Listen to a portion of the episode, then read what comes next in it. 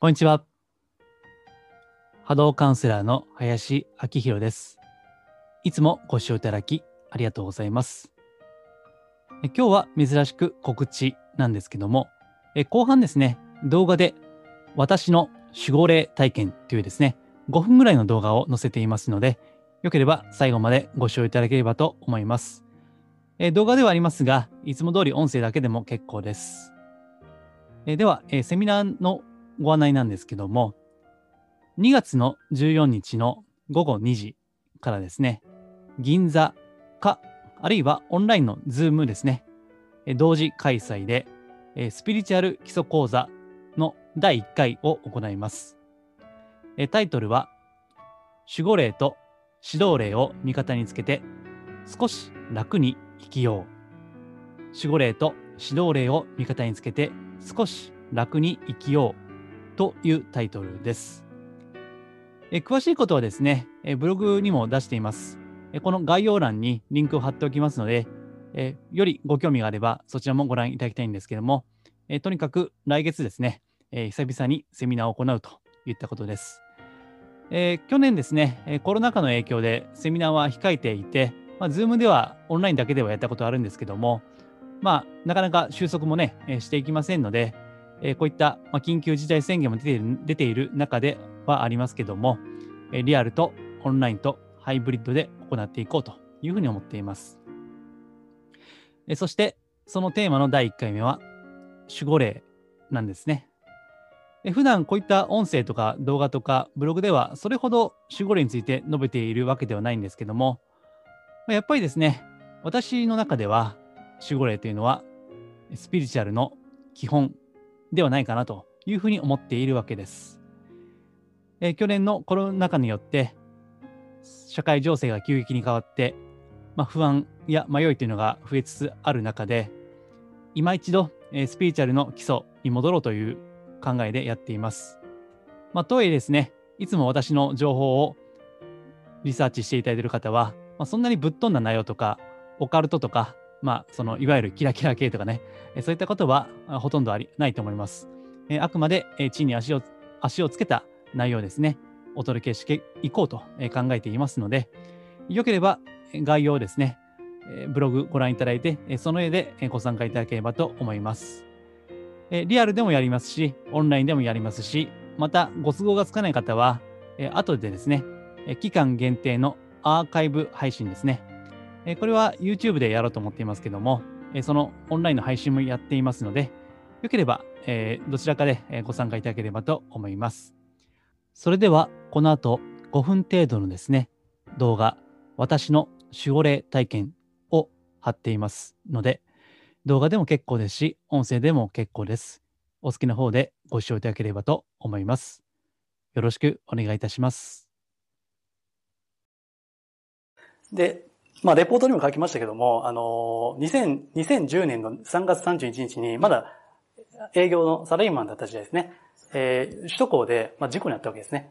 えーちょうどあの、代々木のインター付近。あそこ魔のカーブじゃないですか。代々木。やばいじゃないですか、そこ。で、ぼーっとしてて、あのぐるぐるぐるぐるね、あそこ行くんで、回りますよね。あそこでこう、うっかりして、ガードレール、あ、ぶつかったんですよ、壁に。多分100キロぐらい出してましたけど、ぶつかっちゃったんですよね。で、その時に、えっとね、ぶつかる瞬間に、それこそさっきおっしゃったのとほぼ同じですけど、スローモーションみたいになるんですね。ふーってなんかこう、時間がゆったりになって、で、あと、えー自分の感覚としては、えっとね、なんかね、透明な眉透明な眉みたいなのに、こう包まれた感じ。こう、ふわーみたいな 感じがしたわけです。で、結果的に、えっ、と、怪我、怪我はなくて、ここに、この辺に、あの、あざ、10円玉台ぐらいのあざが薄くできたぐらいで済んだ。あそこやばいですよね、事故ったら。ええそう。ただ、えっ、と、当時、えーその軽、軽自動車乗ってましたけども、それは廃車になりましたね。あの、3回転ぐらい回ったらしいですけど、うわーみたいな。まあ、幸いシートベルトしてたんで、あの、まあ大丈夫だったんですけど、そう、うわーって回って、なんか、もう一瞬ですよね。こう、え？みたいな。そう。で、それで結局、まあ警察が来て現場検証して、で、救急車呼びましょうかみたいな言われたの。いや、全然大丈夫ですみたいな感じで救急車なくて、えー、ただし、えっと、ね、首都高大渋滞になったんで、で、トラック運転手が、こう、バカ野郎とかって、こう、バカ野郎みたいな。時間返せこの野郎みたいな。それ渋滞で、あの、トラック運転手さんにすごい迷惑かけた。のはありましたけどね。うん。で、しかもあの、人身事故ではないんですよね。あの、自爆でも一応自分が怪我すると人身事故なんですよ。自爆でも。その代わり物損だけだったんで、点数も引かれないでね。まあ、済んだみたいな感じですね。っていうのが、まあ自分の守護霊体験。まあ、断言はできませんけどね。えー、で、そういったあの、ピンチとか、例えば、あ他の人の例だと、えー、電車乗った時に、まあ、そう、なんか知らんけども、なんか物忘れたって家帰りました。電車一本遅れます。で、その電車が事故ったとかね。いうこともあるし、えー、あとは、えっ、ー、と、そうですね。うん、明日旅行って時に、旅行行っちゃいけない。本当は行っちゃ事故とかね。その時病気しちゃいね。そう。で、住んでるところでこう、まあ、守られたり。っていうのはまあるわけです。うん。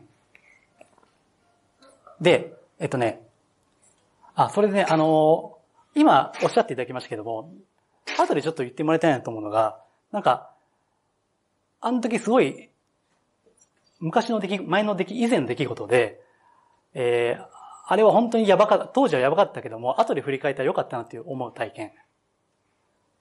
その時はどうしようやばいと思ったけども、後で振り返ると、あれがあったから、結果的に良かったと思う体験を、ちょっと、皆さんに言ってもらおうかなと思います。はい。じゃちょっと考えていただいた間に、あのね、これもレポート書いてないんですけども、自分師匠がいるんですよ。師匠が。先生がいるんですよ。すごい先生。で、めったに先生に電話しないんですけど、もう今までもう10年以上お付き合いありますけど、電話した2、3回しかないですね。